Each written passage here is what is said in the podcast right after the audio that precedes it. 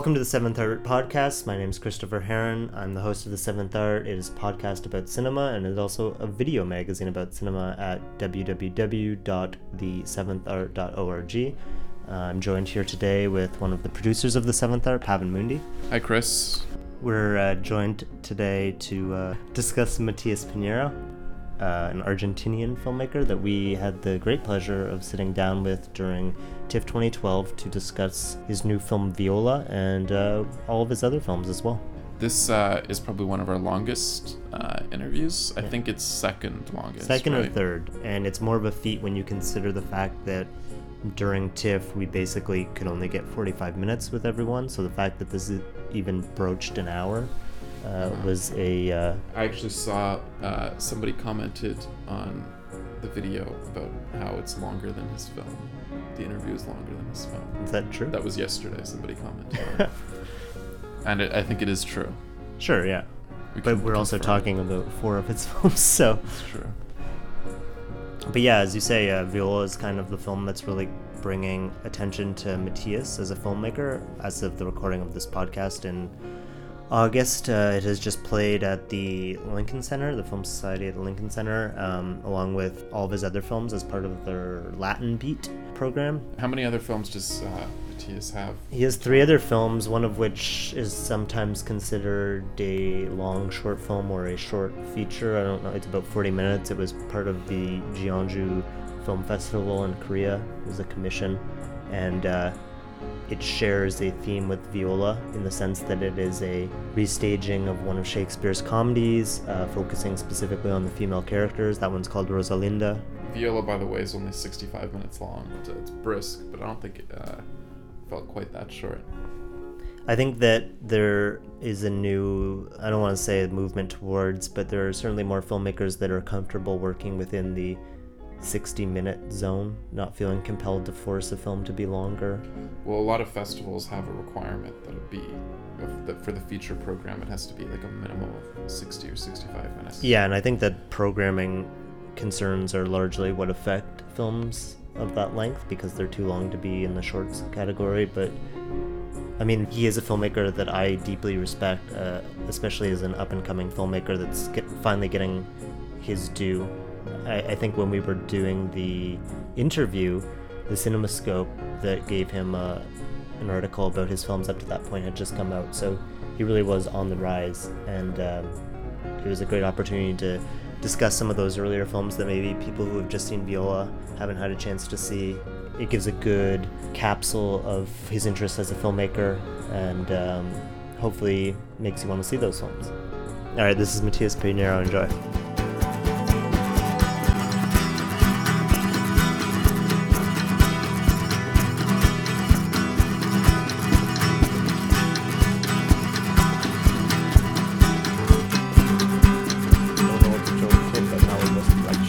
Shit. now that I got the words and shit. No, but it's, it's very good. So we can start if you Yeah, want to. let's let's start from the start. Yeah. So, with your first feature, what, what led up to that? Mhm. I, I, I think I did a tricky thing also because my, my, I did before The Stolen Man, I did another film that was a collective film, a film done by 11 directors. And somehow the experience of making that movie that was very important for me also took me to make my first feature by myself. Like all the energy that I grew in that uh, experience uh, where I met the, where I work again with the DP, where I met the girls, where I met um, Romina and Maria, was like just the beginning the, in this collective film. And that energy that I saw that was growing up, I said, okay, I, I, I have to keep on working on it. There's something that I'm, I feel comfortable and I think it's, it's interesting for me to, to undergo and to undertake this, the, the, the, this pairing of people together to make a film. And something that usually happens once you finish a film, I usually get the feeling that I want to do another one. Like once it's over, you you get a little bit anxious and you say, oh, I would like to keep on shooting. And then I'd say, okay, I will I will do a short film, uh, something simple that I can manage, and through my university, and I I applied for. They gave us the the schedule a week, uh, a 16 millimeter camera. I I haven't shot in in film, so I wanted to shoot in film, and well, it led like something like when I finished school, finished this collective film. It was okay. Let's keep on working. Let's treat this like an athletic kind of activity to keep on working and I, I shot that, that, that, that short and it took me some time to edit it because there were big problems with the material, with the chemical material. Apparently, they, the, the, they sold me like rotten material, so it, it was like tragic. Suddenly, everything was lost, and they were warn, warning us from the lab that it was awful and blah blah blah. And then I got to see the material, and it was not that terrible. It was a little bit crappy, but it was fine. So I edited all the same. It was a kind, it was horrible time, but I, when I saw it, it was okay. Maybe I can do something with it. I started editing with Alejo Moguillansky, that he's my, uh, he's, he edits my films, and at the same time, he's a filmmaker by himself. He has like three, four films, and very good films as well. And and we started editing this this short film, and the short film didn't work out that well and was not there was something that was not working and he realized that the material was good but something was missing so there should be Alejo loves to, to tell you that you have to shoot more to go to reshoot. He loves to do it. And, and at first it seems like a little bit of a mess but then it's very good because you kind of think of it as a very uh, homemade or, or uh, ha- handcraft Mm, uh, uh, activity. Because you, sh- you write, you, sh- you rehearse, you shoot, you edit, and then you write again, and you shoot, you rehearse, and this kind of writing and rewriting, I think it's very helpful, very helpful for the films, um, for films. So he told me, okay, I think this, this, these characters are interesting, so maybe they can meet again, and there's something that is not that clear. So, and we started one night with a with a piece of paper. We just did like the design of the film, and we realized that this short film was no short film at all. That what it was missing was the usual thing that that people that just started don't realize that it's the middle part of the film that it's the most difficult. I just went from the beginning to the to the end, and that's what the, the strange thing with a short film. You say, how can she get here, coming from this place, and you have to develop, you have to see more, you have to take time.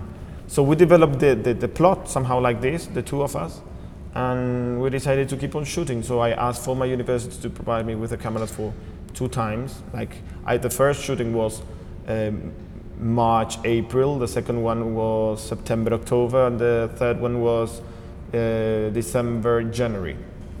One week each, and we just did that. We we edited, we write, we wrote, we shot, we edited again. It was very interesting how I, I really liked that way of working.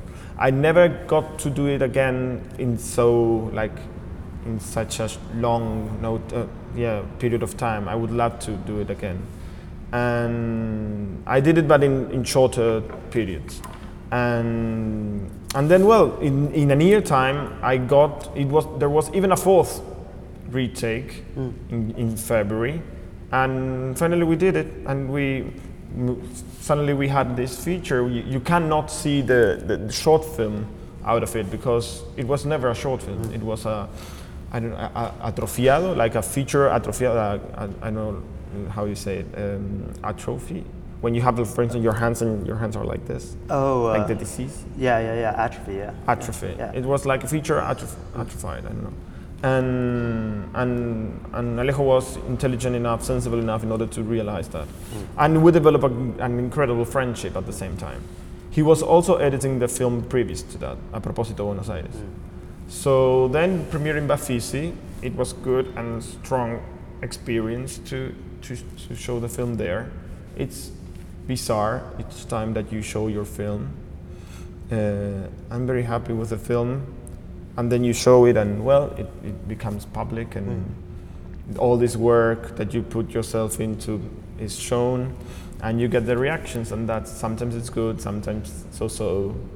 But yeah, it's an experience that you are not prepared, the, the, the exposition when even if it's small. I, I never had like big expositions, but but it's a bizarre time, and you came to learn a little bit out of it. Uh, I'm just telling this because I just went through the same thing four days ago, and I thought I would cope with it, and rather not.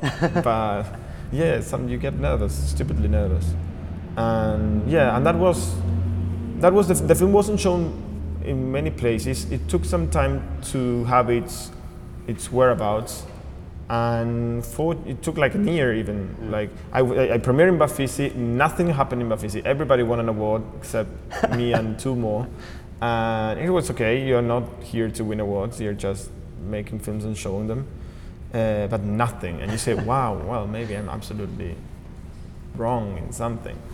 Yeah, and then you don't care much. You you keep on seeing the film. You you learn from it. You you start getting ideas for new things.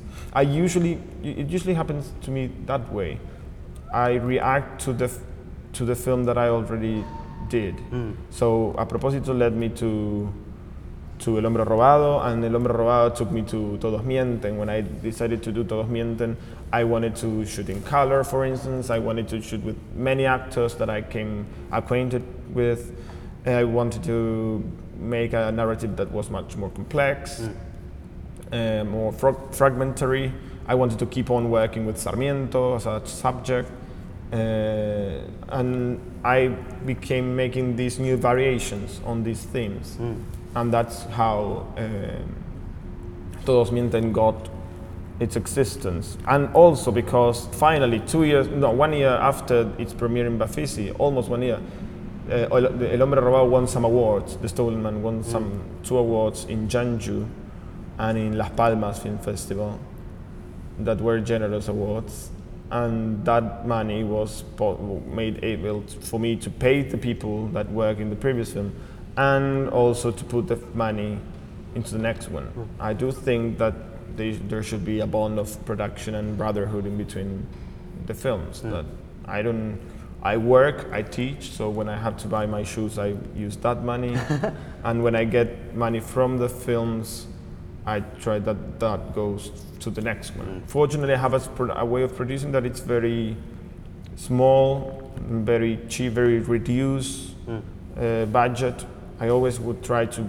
My idea is that they should grow from film to film, but little by little, step by step, in a proportionate way. And the money that we have, it's been distributed as as best as I can. Um, of course, there are no big amounts of money, but every time that money comes in, it gets distributed, and that system tries to be smooth and tries to be gentle and tries to sustain a way of, product, of producing that I enjoyed. And that is this that I have well, and I have made a couple of films right now, so it's somehow working. But I think it's very important that the structure grows each time. That I shouldn't repeat myself in the system in which I decide to work. But at the same time, it would be bizarre to go and make like a million or um, I don't know, five hundred thousand Yeah. dollar film, because that money would imply something else that I don't know if I will be able to cope with it, to control those structures. But little by little, trying to, to I'm working with my friends, with people that I love. I love providing them money, even if it's so little. But things should be movement all the time. We shouldn't know. We shouldn't believe that we know what we are actually doing. So we have to move all the time. And that was El Hombre Robado. It, uh, it has a very distinct um, structure, and I'm wondering, did you arrive on that because of the editing and shooting process you had? Mm, no, the, the let me think. I think that the structure, mm, the structure was yeah was achieved in editing, in the, editing the short film even. Yeah. Yeah, because the the the, the pan, the, the los carteles, the the boards were shot in the second time. Okay. were not shot for the short film. And yeah, that gave me a, a lot of freedom, that, that fragmentary structure, because if I ever need that diary kind of of structure because if I ever needed one more thing for explaining, for showing, for describing something, I could always come up with one new day. It's a, uh, yeah, you can see many filmmakers do that, doing that, and and it's a good lesson because it gives you structure. It makes you feel that you are in somewhere in control, but at the same time, it's it's freedom. You can always put another day in between the th- the fourth of February and the twentieth of February and I, and there, we have this book, this Sarmiento book, that it's a journal, it's a, a war journal, mm. a diary. So you have the you have the dates, and I'd like this idea of confusing the rhythm of her lect- of her reading with the structure of the film. That I didn't want to put like July fourth of two thousand and eight. It was much more interesting to gu- guide the film through her reading.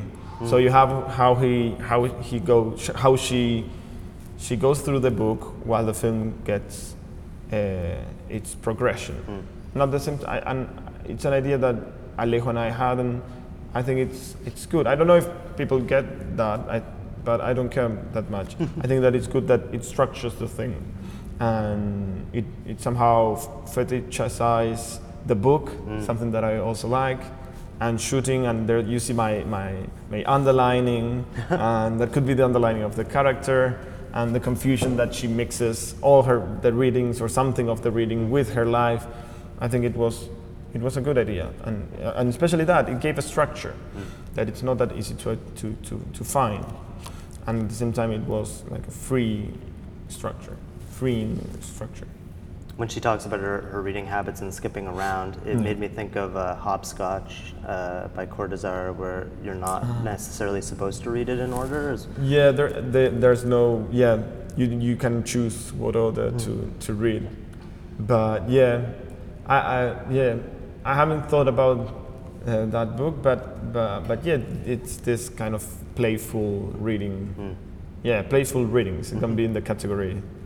Uh, The counterpoint, the other reading strategy is the slow, segmented, but in order one. And I'm wondering what that says about the characters, the difference between skipping around and Ah. slowly over a long period of time. Yeah, the, the rhythm of each reading, that each, each girl has each Yeah. reading. Yeah, that was like a joke. and somehow it describes the character in Yeah. a way and their the relationship towards reading and the relationship with, with, uh, with work also. Suddenly, if, you, if you're working, you don't have time to, to be reading that much and you have to find your, your, your short periods of non-working time to read. So you read in the bus, you read in the waiting room, you read in the bathroom, you, you read before going to sleep, uh, maybe after lunch a little bit. And the film has this idea of, of stealing time to the working time. It's all, all shot during the, the, the lunch hours. It's a film shot in, at noon. And and it has this same idea that while they, they, they imagine these things, they talk, they gossip, they read, they do their things and, the, and their plots just during this hour and a half or this hour. Like that's why she's running all the time mm. because she has to go to work. I don't, and I and I like not showing her actual work, just being there and that's it. You have to trust in that. And but yeah, she's always running out from work, so in order to keep her life up. And so I thought that the rhythm, the, the, the, the reading rhythm would tell about the, the plot would tell about the character. Hmm. Yeah, the, the, the rhythm of the, the character. In all of your films, there's kind of a, a space uh, that's for work, even if it's not present, and then there's hmm. a space for kind of an artistic community, or in the sense that hmm. they're they're separate. And in other films, they are the same sphere. Yeah, they. I, I enjoy thinking what what my characters work on, hmm. even though the wor- the jobs are not those those that regular, and you don't get, for instance, todos mienten. You don't know what exactly what they are doing, but you know that they're they're making their lives out of something concerning art projects and selling things, stolen things, not not stolen, but forgery things. Like they they invent a character in order to earn the money as a group. But yeah, if I, in Rosalinda maybe it's the only one. But well, you can think that they are on leave for this Yeah. rehearsal. It's rather abstract sometimes, the time and place of that film. But yeah, I, I think that it's always interesting to know how these people get to manage in life. Mm. They give, it gives me also like a way of describing them, and they give me plot. It's interesting to make sure to mix money and love. You always get in troubles with that, so that makes plot. Uh, and, and the sound in, in Stolen Man is also really interesting, and I was In, hoping you. in Stolen Man, yeah. Yeah, it's been uh, it, it took long time to to do that sound because we shot in a whole year. It was not easy to be there uh, and make like a unit work out of it. But we really enjoyed the the silence of it, the not overdoing things, not not putting that much music, not not not treating sound as an effect Mm. but trying to put the, the sounds of the places where we were. Also, it's a, it, you can see a lot of the city and the and the sound of the city also have the nerves of the character, and you can understand why they're running or plotting such uh, somehow ridiculous Mm. strate- strate- strategies. She's, I think that sometimes they, they're confused people. Like the characters are confused, and because of that confusion, they, they plot. Mm. So city life, the sounds, and that will help to not to point out, but they, because I don't like to point out things and give reason to things like very in particular, but yet to to to achieve a certain um a certain amount of levels of sense Mm. Of possible senses, like through the rhythm, through the reading, through the text of what the text means, uh, through the way they deal with that text, uh, through sound, through the music, and, and all those things coming together will somehow help the spectator to take its decision on what the film is about and what is happening and how do I relate to this. Instead of like, it's because she's a crazy um, working class girl that she she reads Sarmiento as if she were reading, as if she was reading I don't know Walter Scott. but there's no need to catch those things. You just have to let yourself be seduced. I think by by the things that I shoot. And yeah. I like the juxtaposition between the confused state that you, Yeah. you describe and also this kind of desire to order things and for there to be like an inventory or a, a categorization, especially with the plants and Yeah. well, it, it I- I was reading a lot of, I, I like 19th century um, literature and thinking, and Sarmiento belongs to that era, so I have to somehow infuse or influence the film with that. I wanted it, I, I didn't have to do it, I wanted it to do it. And so all this kind of of positiveness and organization and rationality that came from the from 18th century, but something was in in in 19th, and and yeah, all this relationship with nature. Uh, I thought that would be a, an interesting shock for the nowadays Mm. landscape or, or imagination. And it's nice to shoot plants. They're nice. and yeah, it, it was nice to to see through col- for, through the work of college of co- uh, collage Mm, yeah. uh, the possibilities of narrative and how can I how can I describe um, a friendly sentimental walk through the park without having to do like the typical thing. So I was interested in, in showing the place. I was interested interested in in in, in talking about um plants or showing plants or something. And I decided, and also interested in in what you see during a walk. So I organized this like invisible uh, walk where there's no character, but in the end they get there. But you go from place to place, like from a I, I don't know how you call that. Um, when you run and you have like a stick and you give a stick Oh, uh, like post No, postas. it's in- a relay race. well, Yeah. I, and I organized that scene in that sense, like this this monument sees this other one, so you do a shot and a counter shot, and then there's an avenue that goes a car, so the car goes like this, and then you choose another car that goes that way, and it made all the, the walk through through the first park to the last park that has this brick, this bizarre brick of the house of the hmm. of, of Sarmiento's enemies in that time.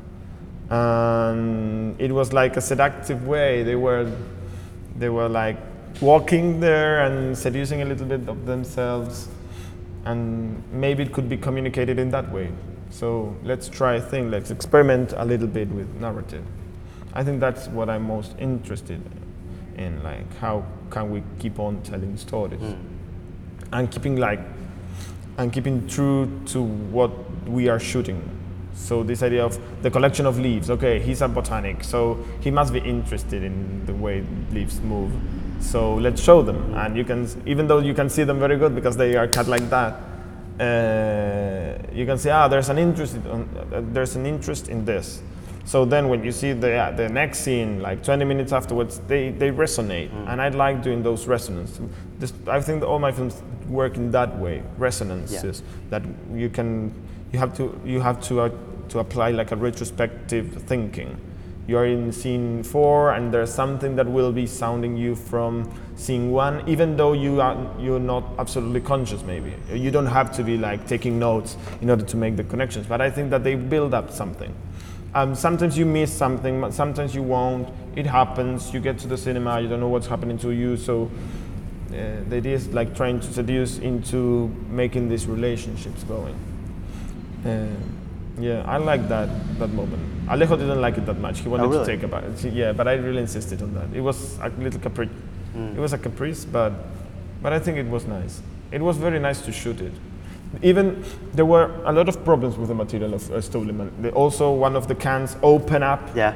and and so the assistant have to cut all. So actually, in that scene, in the invisible walk, uh, the cut, some of the cuts are done by the the assistant of camera that had to cut it in the black bo- in the black box or in the black uh, bag. Yeah. And so it's pretty rough. The material is very, it has been hand, handed and touched, so that's why it's scratched and and and messy. Uh, but and at the time, you know, it's horrible when you are there and they tell you that all that you have shot today has opened up. you are very you're sad, and people are nervous because they think, oh my God, he's gonna kill me. but no, things went fine. You have to keep the crew in a good mood. Good things come and bad things will always be coming, so you should cope with everything. And finally, we introduced that to to the film. Yeah. The, the, that scene is sometimes is cut by the, the, the camera assistant, Yeah. not, not by Alejo nor me. And it gives something. I, I think it's good. It, it, make, it, it makes it rock a little bit. And it was needed. Yeah, the, the walk, and, and I was going to mention the walk specifically in relation to uh, one passage where it does end with the film being exposed and just going white, Yeah. and, and there's an abrupt cut. It, Yeah. it makes the spectator aware about the process of representation that is going on. Yeah, in my, I, I think that I wanted to expose the process of making the film. It was not it, that or the experience that we have. I didn't want to be. The idea was that I, I, I lived through this experience. Mm-hmm. I became friends with these people. I became not that good friends with some other people, and and these things happened. Suddenly, I bought to a very famous lab some some cans, and they were selling them to me in a bad state. That's ridiculous, mm. and that happened. And you can see the in the the difference of density and everything. And I think it's part of the experience. I wouldn't like to be lying. I, I don't like to make up things, mm. to, to make up to, to put makeup and and make the film look as films should be looking like and it was very i think i learned that also from alejo the idea of coping with that reality coming to you and handling it and doing the work that exposes that. Maybe not in an obvious way but those lights those coming of light those scratches those those bad density those gra- that grain is part of the experience of making the film. And it's not different from Maria behaving that one way or Romina talking in another way uh, or yeah now it's a long time since I have seen the film, and but I'm sure that once I, I see it again, I yeah I will it will be much more personal. It, as it has personal things like Sarmiento or maybe um, yeah uh, people that I used to love or something like that. Uh, I love to put everything in the film, and that was something else. It was not nice, but it made the film as it, it as it is.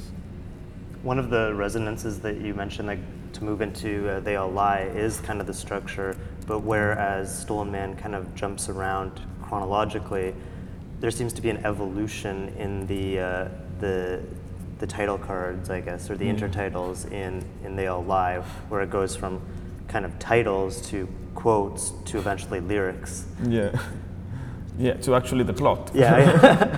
in case people wouldn't wouldn't get it, there that we made a song out of it. Uh, yeah. Well, again, variations. I wor- I like the working with with with uh, how do you say ca- uh, the cards? yeah, int- I, I would say they're cards or intertitles. Yeah. So, and I like this idea of making this fragmentary film much more clearly than The Stolen Man. And at the beginning, it was only intertitles, uh, like putting titles to each scene. I like it like giving like a hint or maybe a joke. They are usually jokes. Little- References to- yeah, references. Like yeah, they're they're. I don't know if I would do it now, but it's done, and I'm, I'm I can cope with that. And but suddenly, when I keep on working, I realized that it was interesting to go against that um, theory of putting the, the titles, so they ca- they should be developing into something else, and it should help because if it says beginning, middle, and end, it's it's helpful, mm. and and at the same time, it tells you that the film can have its beginning in the, in the final part of the of the fi- film, and it gives hints. I don't know, Elena y los hombres, Elena and the and the men. Right? That has to do with Renoir. Yeah. But because I was seeing that film then, uh, there's nothing of, in, of Renoir in the film. But okay, it's something that there's that it's there, and at the same time, it really works because she's Elena, and I didn't put Elena because of Ingrid Bergman. I put it. I think I put it because of Shakespeare. All the all the name, most of the names are, not all, but most of them come from Shakespeare. Shakespeare's also because I was reading Shakespeare while I was uh, writing uh, Todos Mienten. And Othello comes up in Stolen Man too, as well, doesn't? Um, yeah, Yeah. In, yeah, that that's very weird. Yeah, because that they were perf- Maria was performing actually that she was Desdemona. So th- that's an internal joke in Okay. The Stolen that Maria is like copying Yeah. her own performance in theater. You don't have to catch that at all, but it was something that was happening in life, uh, and I'm not that creative nor imaginative, so I take things out of the world that surround, surrounds me. So they were doing that. That it has to do with jealousy. It has to do with plotting. It has to do with a strategy. Um, so I think it could somehow give another level to the film. Ah, look, they, they see this. She's copying. She she copies Sarmiento. She copies Shakespeare. She's like someone that is all the time copying. So it was this idea of growing into those levels and including these people that I started to admire and I was interested in their work and the possibility of in, introducing them to the film. Um, the, the, the, the intertitles then, yeah, they were organizer, a little bit jokey, but they, they I think that first of all they, they are they organize, they help. Elena y los hombres. It, they're, they're the men talking about Elena because it's everything around Elena, and Elena is kind of disappearing in that part of the film. Elena is at the beginning and the end, and, and in the middle she disappears. So we have to bring her somehow. So the, sub, the the intertitle helps in that way. It's not only for a quote or some. That's that's superficial. That's that's the choky part of it. It's it's not a big deal. But I do think that they relate the true the truth on each one, each of these um, uh, intertitles have to do with a narrative. Or oh, F de verdadero, F for, for Fake, yeah. for- yeah, it's not. Of course, and I haven't. I, I don't remember if I'd seen the film. I mean, that time I think I, I didn't, but I knew it was on painting. I knew it wasn't on forgery, and at the same time, I knew that what these people were doing was not as smart as what the character in in or what Welles was doing. So I wanted to put this stupid thing that they're doing everything wrong. so it's F for it's not F, F for false, it's F for truth. Mm, yeah. So the idea of the clumsiness. I think that most of the characters that I work with, that I, I have done, are a little bit clumsy, and clumsiness make them plot, and, and or they're confused. Or, so that was that idea. It's not that everybody should be having a seminar on film history, but maybe I was having that, so I introduced it, and I think that that confusion could help to to to make people realize that things were not what they, we are seeing, or there are these kind of mistakes and this clumsiness that maybe they can feel and they can relate to the narrative. Even though there's that clumsiness, it's also a film that's a, about kind of recording and reciting and, and Yeah. transmitting messages if they're in bottles that are buried, like uh, some, some form of communication. Yeah. What, how did those devices function Mm, for the narrative? Yeah. Um, yeah, they, they are isolated and they are absolutely crying out loud for communicating. All the films are trying to communicate. They're trying to tell someone that they are doing wrong. They're trying to ex- example them that they should do the other thing. And they're always trying to tell things to the other one, but they don't do it in a straight way. They just go all around because the more rounding, the more surrounding there is, the more plot there is, and the more possibility of including more world and, and more uncertainty there is. But yeah, I haven't thought that much about it, but it's true that they all want to show, one character wants to show something to the other one, and it will make a performance Mm. Out of it instead of a lecture. Mhm. They will be performing uh, and they will be using certain tools, the books, this, this paragraph, Shakespeare. And I think that, yeah, most of, like my, my narrative's uh, motif ma- ma- can be that, like showing a third person through a performance Mm. by taking the literary as the, the, the fiction side and putting into like literature, theater, and mixing them with the reality of, of the of, of, of, the film. So yeah, okay. and then well, all the bottles. I forgot about the bottles. um, yeah, that was just trying to mess things around Mm. not to be that serious in a point and trying to always bring some kind of new level or new new awkward point like I, i'm not that fond of naturalism Mm.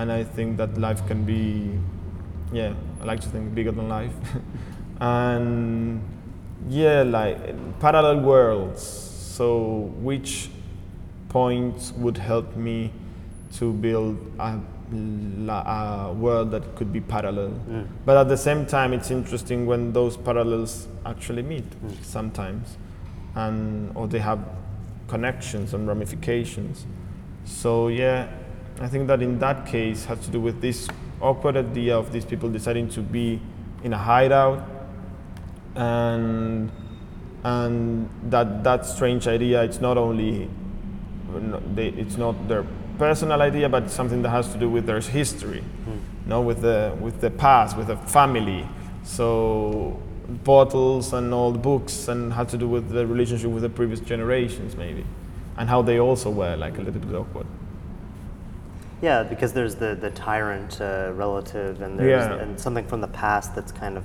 coming back. yeah that's like the the, the, the, the, the all the that's uh, that's something that is in all the film. Mm. and I, I, that's something that I, read, I also like. In the first two films i think it's this idea of how can we show the past in a, in a photograph? Mm. in a, in a, in a photograph that it's present. And how can you talk about what happened here before? The brick the monuments the, the leaves the, well the bottles in that sense that there were things that had to do with history with real history or with plotted Mm. History and sometimes when you grab sarmiento you can get confused because he writes in a way that uses fiction manners in order to talk about reality, in order to to manipulate that reality somehow and make his point. Um, and sometimes he does foolish things with that manipulation, and he makes mistakes and all.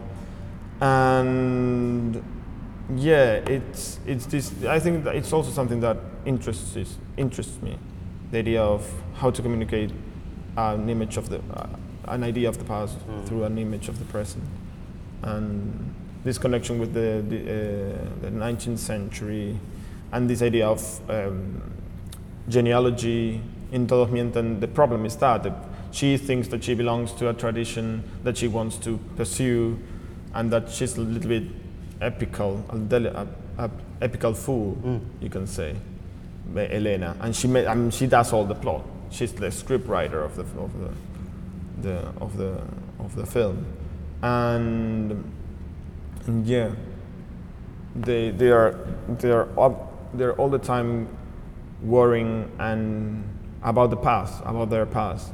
Even though it's very playful and all, but they are always like obsessed with the past, and that takes them into action, especially in in Todos Mienten. And there's like a political component too, because there's the use of the word tyrant is loaded, but there's also the reference to the the unitarios. Uh, Yeah, they were all part of the same epoch. And yeah, it has to do with the politics. Uh, Sarmiento is a he's a politician, he's an intellectual, he's a writer, and he he doesn't write fiction. So it's bizarre that I'm grabbing, I'm taking him as Walter Scott. yeah. Uh, but you can think him through that. You can be more conscious of his writing and his doing by putting him in that structure and seeing how he uses words in order to build his, his speech in a way that goes much more uh, far away than chronic. Yeah. It's not, it's not a chronicle. It's something else. And it's in between, it's, an, it's a hybrid. Uh, the literature is beginning in Argentina in the 19th century. They're trying to do their own national thing. They don't know what to do. So they just do the things. And you have these monsters of books that are the most interesting for me. And, and yeah, and they mix all these themes, the, the- all, all the family and, and the uh, árbol genealógico, the tree, the family tree. Yeah, yeah. It's all ways of, of trying to um, refer to the past and to try to link like the, the beginning of our nationality with our present days. Mm. What would happen? What, what is of these people now, of these families now? And I, I'm taking, I'm fooling a little bit around them. yeah, I'm not taking them that serious. But I don't think, sometimes they were taking serious themselves, but sometimes they were not. And and yeah, there's a strange decision of myself of dealing with those political subjects and bringing them today Mm. in this kind of gentler way. Sometimes some people get a little bit annoyed by that, Mm. but that's the problem. It sounds like there's an interesting parallel between that kind of writing process where they didn't really know what they were doing and this monster came out as you refer to it in this film which kind of concludes with the composition of the the song and Yeah. the artistic component in your films of these being Ah. artists and i think that the endings in all of your films are really uh, strong and, and Mm. interesting and, and this one especially i was wondering if you could talk a bit about that Because I, I, I think that I start a film knowing wh- how it's going to Mm. finish. The, the thing is the middle, how, what you do in the middle. Mm. You always have a good idea for the beginning, hopefully. I hope. and, and I usually have the ending also. I knew I wanted that. I, w- I knew I wanted to use a voiceover, Mm. for instance. I knew I wanted to, to get away from, from the place, from the, from the house. Uh, I knew it had to connect with the beginning also. The film tells everything. At the beginning, it says what's going to happen, and the film just makes makes time. That's what Elena is doing. She's making time for him to come. So she's messing around so everybody's entertained and confused in order to to prove her epic fool, foolishness. And yeah, and yeah, it's important that the, I always have the endings for for the films, and it's like something that I want to reach. Mm. And how can I do that? And I put and I'm start uh, like Ming uh, how do you say mixing the cards. Yeah. Uh, yeah, and yeah, I, I wanted in Todos like another kind of of picture, you know, a little bit more at ease, silent with that thing, like doing, like producing a, um, a formal change that would indicate that the film is going to, to finish. Mm. Uh, like the film establish its rhythm and its way of moving you know, in one sense, and suddenly when there's a crack there, the film can finish. In a formal crack, Mm, crack yeah. the film can finish and, and gives notice that it's finishing. Um, yeah, and the song has to do, and the, this, well, in, I think they're topics that I enjoyed and they come out natural to me, but I think that they apply, I don't try to put them in the film in a very uh, mandatory way, the music stuff, the artistic stuff. But I think that in each, in each film that I do, it's a possibility. It, they have to make time, They're, they have nothing to do, there's nothing to do, so they start doing the same things that we were doing when we were shooting, that it's playing guitar, singing, doing this, doing that, seducing one another. Uh, there was something that I really liked from trying to make what it, if this is the shot, that there shouldn't be so many different things from the shot to what is happening behind.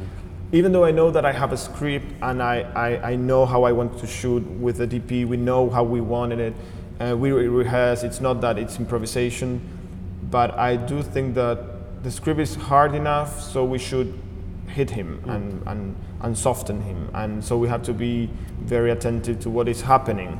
And if everything is going down behind the camera, everything will be going down in front of the camera because uh, we wouldn't be such a liars. and and so I incorporate all these things, and they have they have time, so they are singing, and singing is nice. It's nice to see people sing. It- Activities also with the games. It's nice seeing people playing games. It's it also softens things out. For instance, all this huge text Mm. where Elena is talking about this game that Yeah. you don't get to know how it works Yeah. it's you have to soften that somehow and the game strategy helped Mm. uh, and in rosalinda this idea of the game at the end i really wanted her like out of the frame but i didn't want it to point that out Yeah. she's like a loser but at the same time i didn't want her to feel like a loser like being like obvious kind of loser so the idea of that suddenly there's a game and they're all playing and she she's she's out of it and she's a little bit and and the action and everything goes somewhere else. The, the, mag- the other people have the magic of the scene and not her. And I thought it was it was good to do it that way. That it's a long it's a long uh, scene, but I think the idea of making her lose into the narrative, like making her a very small character would be achieved in that way, like trying to not point her out that oh look how how full she is or how little she is or how, um, but to to naturally uh, forget her somehow or, or, or diminish her.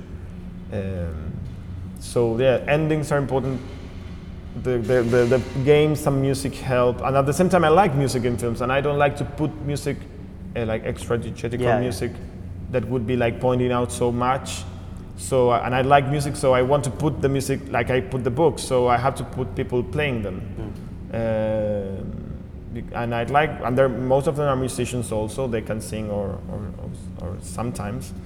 Uh, and yeah, you, you have this documentary aspect of in between these hard because they're hard fictions, they're super fictions, but at the same time you can see little things that don't belong to the, the fiction side.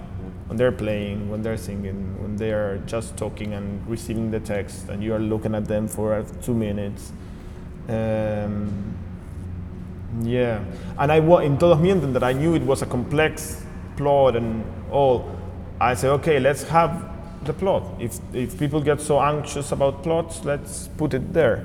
And that's why the the, the, the intertitle of the plot lasts for ages because I, I would I did that on purpose because first usually when there's long text, I'm a slow reader. So it takes me for ages to read all. And this was very complex and very long. Uh, more than complex, it was tricky. It was not complex, it was tricky. and and long. So it should be there. It's not just an intertitle; it's a shot in itself that has words instead of a landscape. And it's very important for people to read that because I think that through the repetition, things will come up in your mind. So that's why the song is also repeated. Also because they made a mistake and I asked Elena to tell them repeat the song because I want when I was shooting I was so I wanted like the song to be like fine and nice and they messed up in the first but then when I saw the the the footage I realized that the, the mistake was good. That receiving those mistakes is a good way of softening things, of putting some reality to this hard fiction, to introduce something that was not expected. That I think each time I, I, I'm more fond of that, trying to introduce what I had no idea it could be introduced. Well, and I didn't want to be so so naive also in telling the plot simply, so I did the, this A song. I don't know if you got that, but in Spanish, it's all the all the words are with A. Yeah. In English, it would have been with E, but it was too hard. I would have to, to, to, I don't know, the hands instead of the damas, that's ladies. In English, words with E for referring women was not that easy. Yeah, yeah. So it was hell. I tried, but I, I finally gave up and said, okay, Native uh, English. I, I think sometimes that the, that people that don't know Spanish can enjoy less the films somehow. No, I think, think in that scene, it's it's just you notice the sound, the repetition. Okay. Like even if you're not picking up that it's the same. I think repetition is Yeah. im- important. Yeah. That one should repeat things. So it was the card, the intertitle, the first try that they mess up, and the second one that it's okay. So people should realize, ah, this may have something to do with the plot, may, and so they can be uh, calm. They can be relaxed in order to film, to let the film finish. Yeah. Rosalinda, um, the first half's basically an adaptation, and then as a viewer, if you don't know what's going to happen, it seems like it's in two, excuse me, two parts where Yeah. it, then you get the, the, the behind the scenes. Yeah. how did you arrive at that structure for? I wanted to try that um, that structure in two because uh, when I, I had to do like a medium feature that it's strange, very strange length, and I thought, well, maybe it shouldn't be a film about plot, especially if I'm working with Shakespeare. I wouldn't be able to to to be at his level. Yeah, yeah. so better to do something else. And I think that I was attracted to Shakespeare through its character, Rosalind, and through her rhythm. Mm-hmm. So maybe we can work a little bit more on rhythm than on plot and that. So I decided that it could be two parts that would have obvious different rhythm, and that would be the film to expose those rhythm, two rhythms. One where Rosalind is like the center of a twister, that everything is to, to her, towards her, and the, re- and the other one that it's absolutely the opposite. It's cen- uh, centripeto. Yeah. It goes into something, goes out to something. And just put that side by side and let people get it or not, but just feel that. So that's why it's, it, it's on all on Rosalind and nothing on Luisa. That and how and it was hard for me to think about that. How uh, can I do nothing on her without being obvious? No, without um, there are obvious parts when sh everybody's kissing and she's not. That's super obvious. but that's I thought that that was nice. I wanted everybody to be kissing, so I, I think it, it was okay. It's kind of brute in a sense and obvious, really. But I think it was good. I, I like that moment. It also is a break in the narrative that tells that thing, something is going to finish. And you make a point that it's not that hard, also. One little point. It's not the whole point.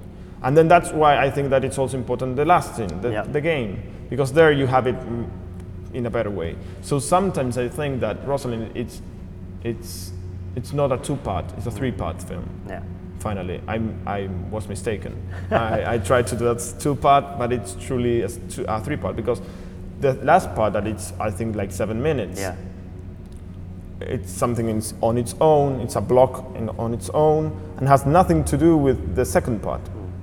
because uh, in the second part they're kissing and they're in the boat and the shots and the, and the cranes and the travelings it's it's all quite different uh, from from the last one. So yeah I, and I'd like that. It's a false to I think I, I, when we were editing we found that uh, healthy. Not to be like so systematic. I will do like two part film.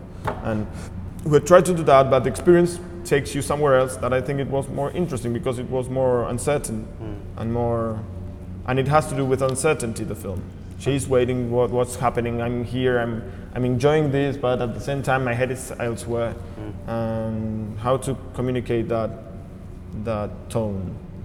Um, There's an uncertainty with the audience too, because Yeah. I think what happens in my experience watching it is that um, Rosalinda is like is the focus, and you develop this relationship with what you see as the protagonist of the story. Yeah. And then in the in the second part or the the middle part, uh, you can tell the it's good to say, tell the second part so then you can say that it's not a second You, I, I don't think it's as obvious as you're saying. Like even with the kissing scene, you're aware now. Okay, this is an actress. It's not the character, Yeah. and you're starting to see that your relationship to her as a viewer is different than her relationship with the other Yeah. actors.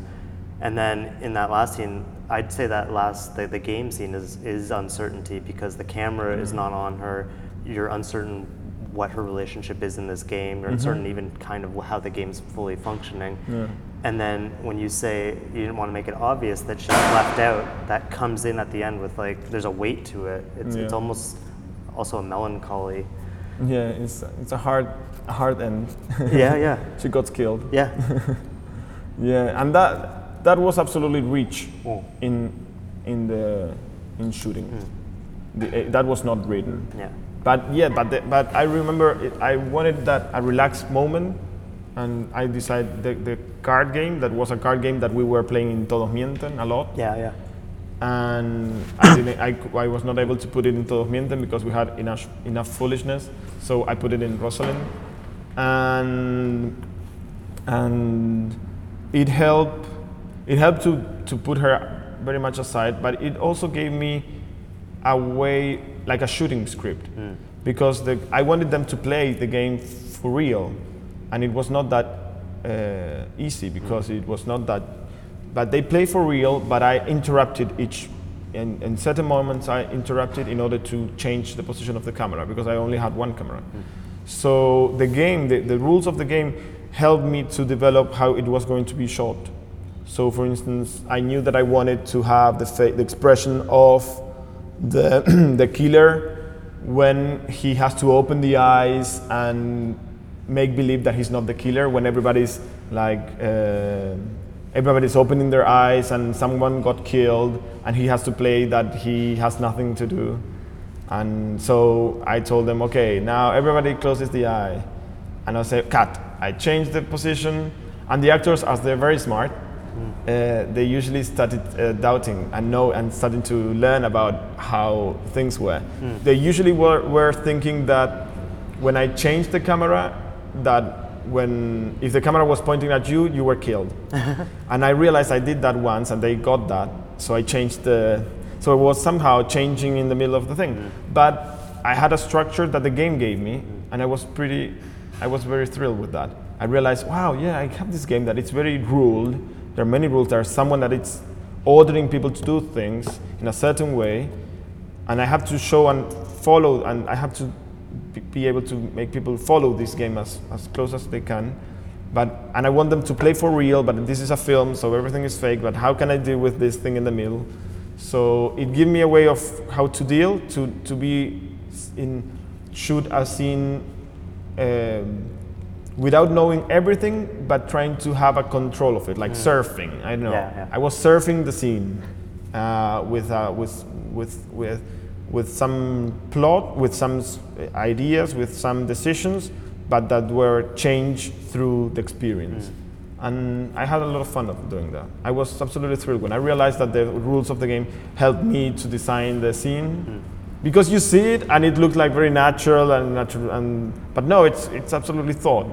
then it changes a little bit in the middle, but and you got get to see the expressions of them and and I like that and and the actors are so good that they are always doing things to each other and they're trying to capture the camera attention also Mm. and they're very good i'm very happy about knowing them The adaptation of the, the Shakespeare Yeah. is also interesting, and one scene specifically is that the in the play the kind of wrestling scene is a pivotal or it's Yeah. a scene that's important, and in, in this it, you only see not even just the rehearsal, but like almost just the the physical preparation, Yeah. and that's the only representation. Of yeah that. and that's the moment where the second part begins yeah, and people don't know that it's part Of, nobody almost nobody knows that's part of the play Yeah. the wrestling scene but i didn't care. I, I, I think it was okay. I, I was conscious that i didn't want people to be with the book in the like saying ah now is the second scene no. I just wanted them to see and suddenly this physical action especially after 20 minutes of chatty maria yeah, would be nice to see, and it's very hypno- yeah somehow hypnotical. Like Luciana, the girl that's doing, she's a dancer and she's the the she's um, Alejo's boy uh, girlfriend, Mm. the editors and the filmmaker girlfriend, and she's great in what she does. And she usually helps in theater plays and in movies to do that, the, the- Mm. to do the choreography of fights or, Yeah. or choreography of things. Uh, so I decided to include that, and it helped me to to not uh, have to fall into words every time. And yeah, it's nice to see, to, to, to watch. It's interesting to watch. And they know each other very well, the two, so it was nice to see them interact. And yeah, and it helped shifting the point to something more visual Mm. and not so uh, textual. And that's the big difference because it's way too much text. and yeah, I, I still since I transform them. I don't know if it's a true adaptation. It's just inspired by that and taken, and they're actors and they're performing and they're rehearsing. It's kind of a bizarre rehearsal way. It's not a true rehearsal because nobody rehearsed that way. yeah, yeah. There's moments where it's stranger than rehearsal. Minim- But yeah, the, the minimalism of the, the kind of performance at the beginning, the actual straight Mm. performance of the play, uh, it almost made me think of the Straub Huillet films where they're in the kind of forest or kind of Yeah. pastoraling and they're, there's, they're performing. And because of the way it's shot and because of the minimalism, you're almost aware that it's not meant to be a, like a Yeah. completely straight. yeah, I didn't want it to be an adaptation. Yeah. I wanted it to be an appropriation. Yeah. much more.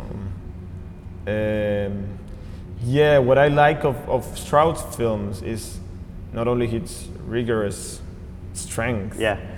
but the way you can see actually this idea of breathing. Mm. That I think that in my films uh, it's a little bit more confused and you can see that well.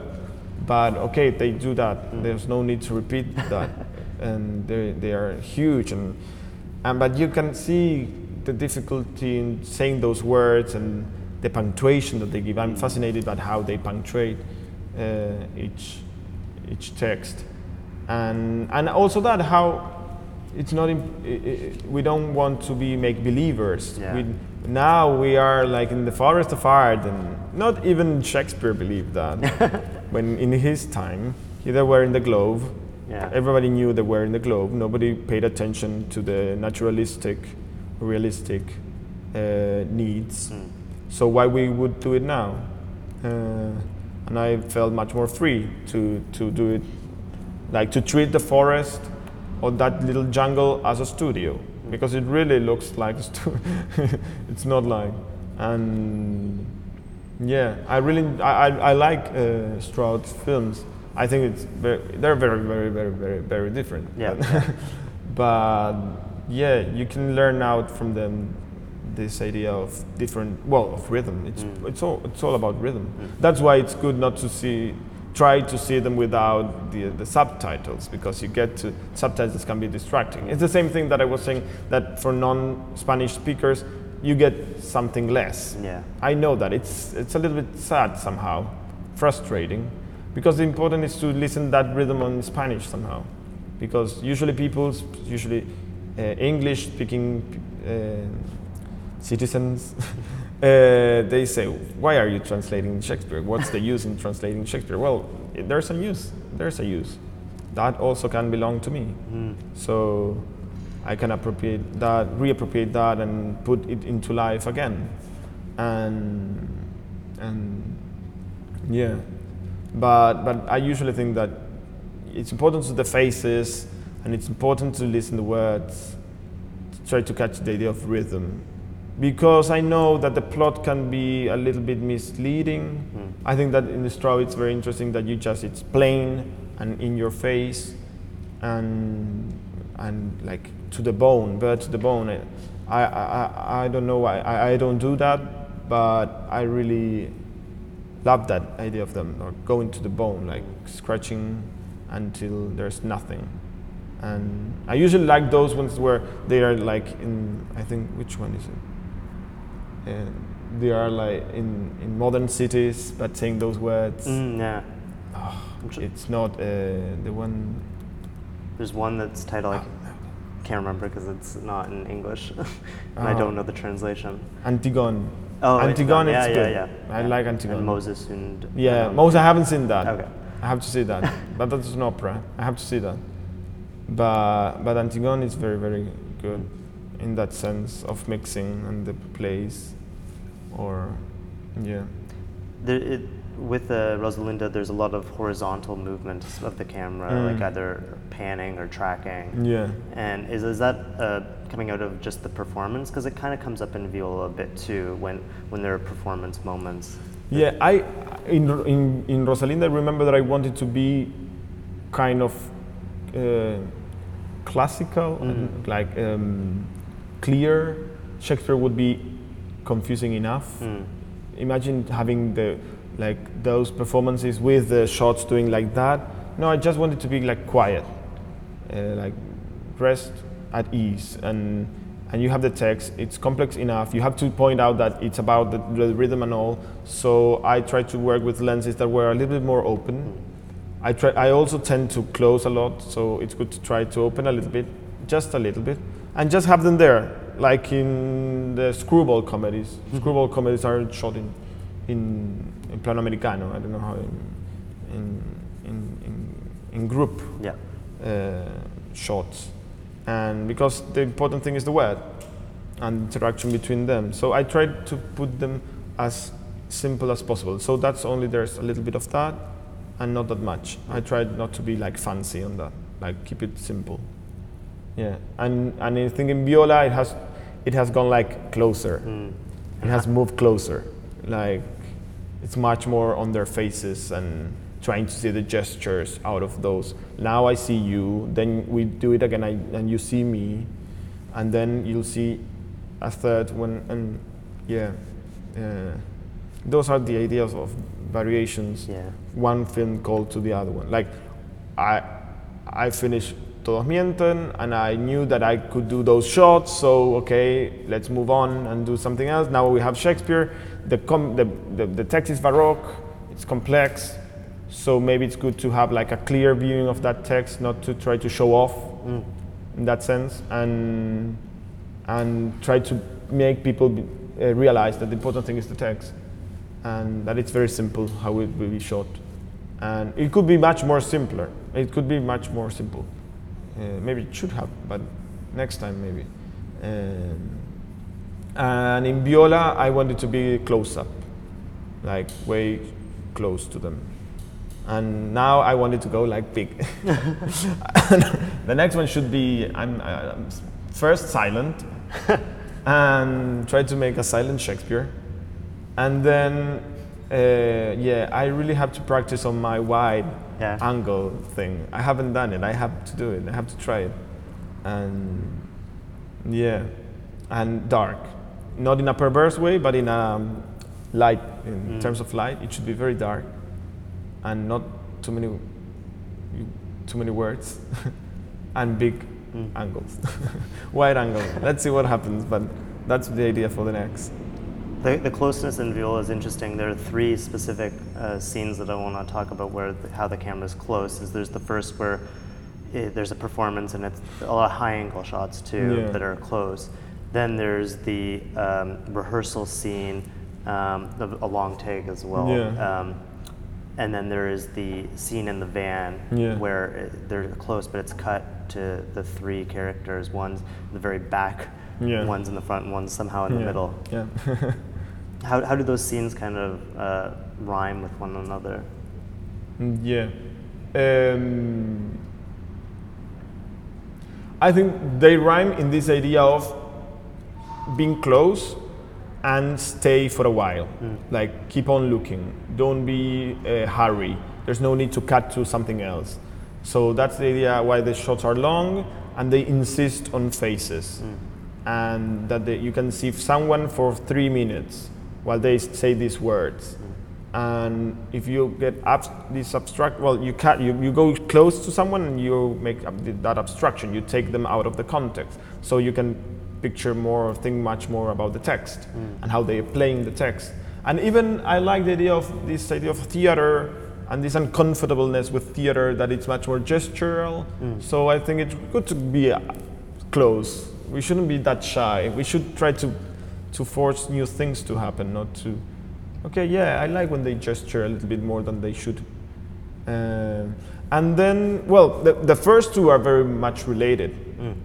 Uh, and the third one i really wanted to put the epilogue of as you like it because i couldn't do it in rosalinda. And that's why rosalinda is uh, telling it. And uh, i had to have maria tell that, that epilogue somehow. And it was an idea that had to do with um, with including Shakespeare in, in the non-Shakespeare part of the film, taking Maria to Shakespeare, and also an idea of uh, strange, a, a stranger tone. I think that the second one and the third one of the things you mentioned are have a different tone, less realistic in a way. There's this loop where it's kind of uh, tiring, but at the same time it's like a mantra, and it's trying to do something like a magical spell or something. The seduction kind yeah, of, The, the seduction one, the, the, the, the rehearsing, the rehearsal that they go, the one girl sets a trap to the other one, like by putting her in a loop, uh, because it's like they begin the scene, and instead of carry on, she goes back to one every time, so she traps her there. And in the other one, it's this kind of dreamy kind of sequence uh, that gives like a major plot issue that has to do with the shifting in towards the relationship of, of Viola with his boyfriend mm. and this strange world in which she's now and, and some characteristic of, of, of her own. Mm. She's like having a monologue with three, with two friends, non-friends. Mm. And so there's something of wanting to have a tone that it's not 100% realistic, but at the same time not crazy, mm. you know? So a different tone. So I think they connect in that sense that through Shakespeare, through the insistence on faces, through the insistence of a different tone. The first one is more clear, it's mm. more not, it's more simple in that sense, but it was a way of introducing all the characters. Mm. I like how the, the faces and all. I wanted to work. I, I, I, I never work in Viola. I worked the diagonal. It was something that I realized that it could be nice. Most of the shots are like this, Yeah. or like not, not, not, not much like that, but yes, like, like this. We see a lot of floor in Viola. I like that. I thought that it would be also giving something to the image in terms of the focus of how focus won't be one point and then nothing, but it would be a degree, uh, um, a gradation, Yeah. graduation. Yeah. No, ha- um, gradiente. Gradation, yeah. yeah. You- Little by little, you will go into focus and you will lose focus instead of just having focus here and no focus. That would be an image much, much sharper and less nice, I think. And in the car, it was important that they move. I really, it was, you know, I haven't shot in a car, so I wanted to try that. And it's so boring. So because what will what will you do? Mm. You put the camera on the on in a grip in the hood. That's awful, and you'll have the problems with the reflection. It will be, and I don't like that. And then you have all those kind of ear things and the the cushion and all that. And I say, okay, let's do that, and let's do a shot and counter shot once and for all. but let's do some trick about Yeah. it. So let's go into the dream while we go shot, counter shot, shot, voila. Um, and so it was important that, and also I kind of liked something that nobody will notice, but that the girl has a band. Yeah. that she has a band that's that's bizarre. But I didn't want to, to show it. Yeah. But uh, like in the like she traveling because the, the, the, the film is with Maria now with Viola. She's not with the other one. Yeah. I like. I, I, I did that point in, in when the film shift the, its point of view it shifted radically somehow it, it won't go back and and you won't know what happened with, with, with Cecilia and her Shakespeare thing. You won't know. And, they, and in the dream, they say, No, I won't tell you. Uh, and, and I really like to, with this car scene, try to do something that would be denaturalizing the thing Yeah. through the, the space because you don't know it's a band. And suddenly you see that somewhere it's sitting in the middle of I don't know where. and it's very simple. It's something that came up there. I wanted it a band because I wanted to move the camera somehow Yeah. because it would be. We were eight people inside that. I was in the hood. I was in the trunk with the sound girl with Dan, with Dana, and the, the band closes this way. So there was someone that when we were all everybody was ready, we were like stretching like this, and they were squeezing us like tuna, like closing. The, yeah, action. and it was great and we were very up close in a car you won't have a possibility of being far so i decided to have a van just in order to have a little more distance and more possibilities of, of movement and suddenly while we were shooting that i realized that the movements could be that the decisions were taken inside in, in, in, in, the, in, in the shooting place uh, it was not something that I thought before. It just happened. You are there and you try to make some rhythm out of it. And I said, okay, this could be nice. Um, there was no plan for a storm until it stormed. It was cold. It was terribly humid. It was horrible. When when Romina is waiting outside, she's well, you see her coming Yeah, in yeah. then. That she's like, all of, it was it was a hard day, and and the shot, I, I thought that I was going to, to, to do a little bit more of montage uh, in that scene. But Yeah. suddenly, one, it was not coming out that well, and I insisted it, and we were doing part by part. But in one moment, I decided to go through in the middle of the shot, and so they're so good and they're they're very sensible, so they could go at it with no problem at all but it was kind of crazy. And we did all the all the scene when one shot. Like we started at 10 o'clock, and in one o'clock we did that, and then we have to go to lunch. And I decided I was a little bit uncertain about what's of of the scene. I don't know if it was good doing fine. Mm. It was doing not fine. It was doing shitty during the whole the, the morning. And suddenly that last shot before lunch. It was okay, mm. and and I decided there that it could we could go to lunch, because it was time, and because I was feeling that maybe what we had just done was good, and we went to lunch. I was like feeling comfortable, and I was saying, okay, no, we'll keep on shooting because I had this idea that there should be montage in this. Mm.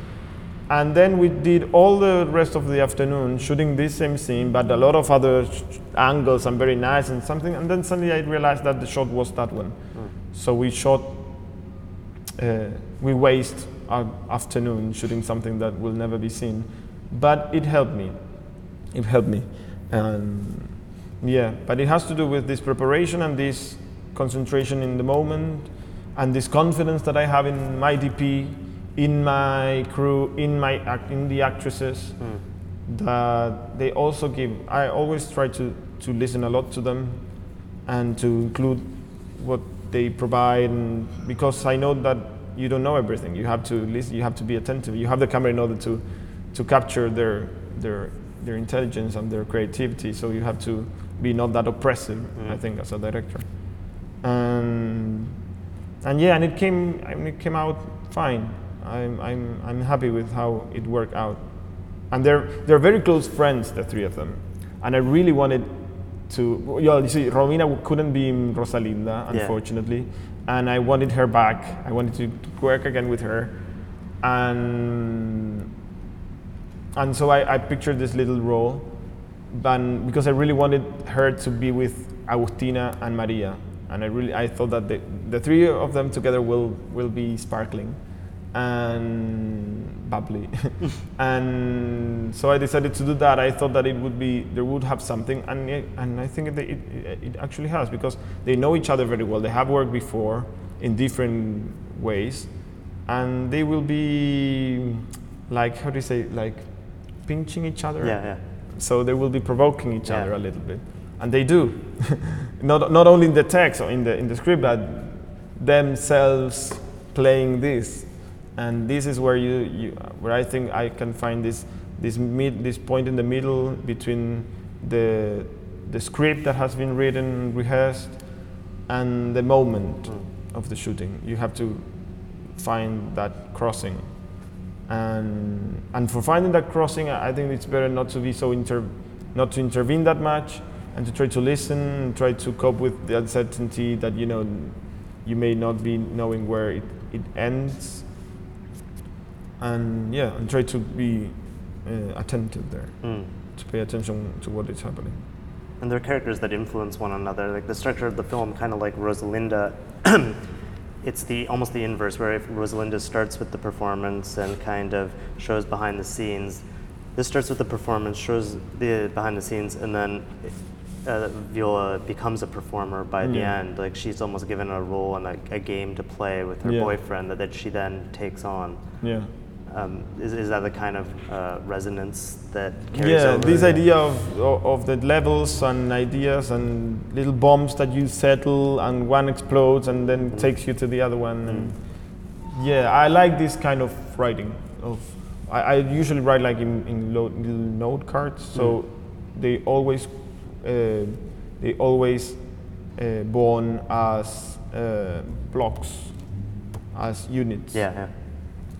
Maybe I should try to go against that now, but deck. yeah, to yeah, to make one seem stranger in a way, but uh, it's good, and and I, so I can organize the organization of it to say okay here and the repetition and the shifting from one another, making the circle, and trying not to overdo that at the same time, but trying to play with the genre, genre oh, the hard word for me. Uh, the genre, film noir, western. Oh, the genre, yeah, The yeah. genre. Well, a little bit with the open, the doors opening and Yeah, closing, yeah. coming in, coming out. The messenger is always Mm. coming and bringing something, and yeah, to, to, to, to, to take those ideas and put them, or those, those, yeah, and put them into the scenes, in different scenes, and then they can resonate from one to other. And are you gonna retain the use of the same actresses throughout this Shakespeare project that you're? you're Yeah, a- and I'm always trying to include some other because there's Mm. many people that I would like to work with, and that's why the, the casts are always growing. like there's always more people that I want to work with, so there's always like more characters in my films. um, yeah, the idea is that they will be shifting roles, and I don't. I, I think that I don't. I don't want that all the films be a same narrative. Like they they're show, they're following Cecilia through different mm. moments. No, but they're the same actors doing different roles. Maybe sometimes one could appear, for instance, the, the, the boy that appears at the end that kisses a girl in Viola. Mm. He could be the one that in in Rosalinda as well. He, in, in, his, his name is the same, is Gaston in mm. both films. It's not important, but that, that could be some some link. But then I wouldn't do that all the time. I, I would stop doing that. And yeah, I'm working with some people that that haven't been there yet, or bringing up someone from Rosalinda that could not be in this one, because I do adapt to what it's possible in the time. Yeah, yeah. Uh, I wanted to work with the other Julian or with Esteban. Um, you see, you see that there's someone that it's now that haven't been in the one before, but it has been in the previous one. So that's that means that he couldn't be available Yeah, yeah. for the previous one, because I do write the, the things for them, and when some things come up and they can be they can be there, I transform things. Mm-hmm. And the guy that, that does a little role here in Viola, that it's the boy that Viola gives the DVDs the second time. Yeah. I want him to be Chas in Todos Mienten, but he couldn't. He never knew that that I was because I knew I knew him back then, but then he was going to for a trip to Europe, and he couldn't be there. So I changed. I met someone else that was Julian, that he's great, and and I changed the role a little bit for for him, and he did incredibly great. And then he was in Rosalind, that it's the one that got killed in in in, in the game, and that throws oranges. And then he couldn't be in Viola, uh, so now I want him back somehow. And the same thing with Esteban. Yeah, like moving around. I hope I can make a couple of them, and then when you show them, you show all of them. You see something very vaporous, not a not a strategy, not a strategy or Yeah, yeah. something like very plottish. That's something that it's bubbly and moving around.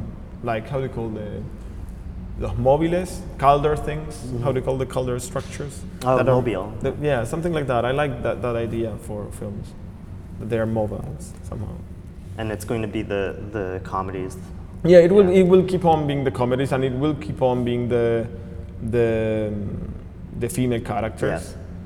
Uh, the next one must be a, a well. We we we've done girls doing boys. Now it's time. It's time for boys doing girls. and I hope the next one will be that. I, I'm writing it. it. It's called The Princess of France. The Princess of France from uh, um, Love's Labour's Lost and I'm, I'm starting to have the first ideas and, and that, those variations. For instance, boys, boys, girls, girls, boys.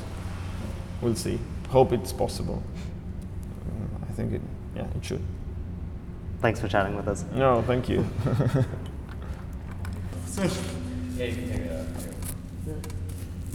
Mm, what time is it? 11 o'clock? Oh, great. Perfect timing. Perfect time. Yeah. That's the record for longest interview ever. We broke the record. Yeah. Because we, we usually Chatty boy. no, but we usually do uh, an hour and a half, and we usually do it in a bar. Thank you.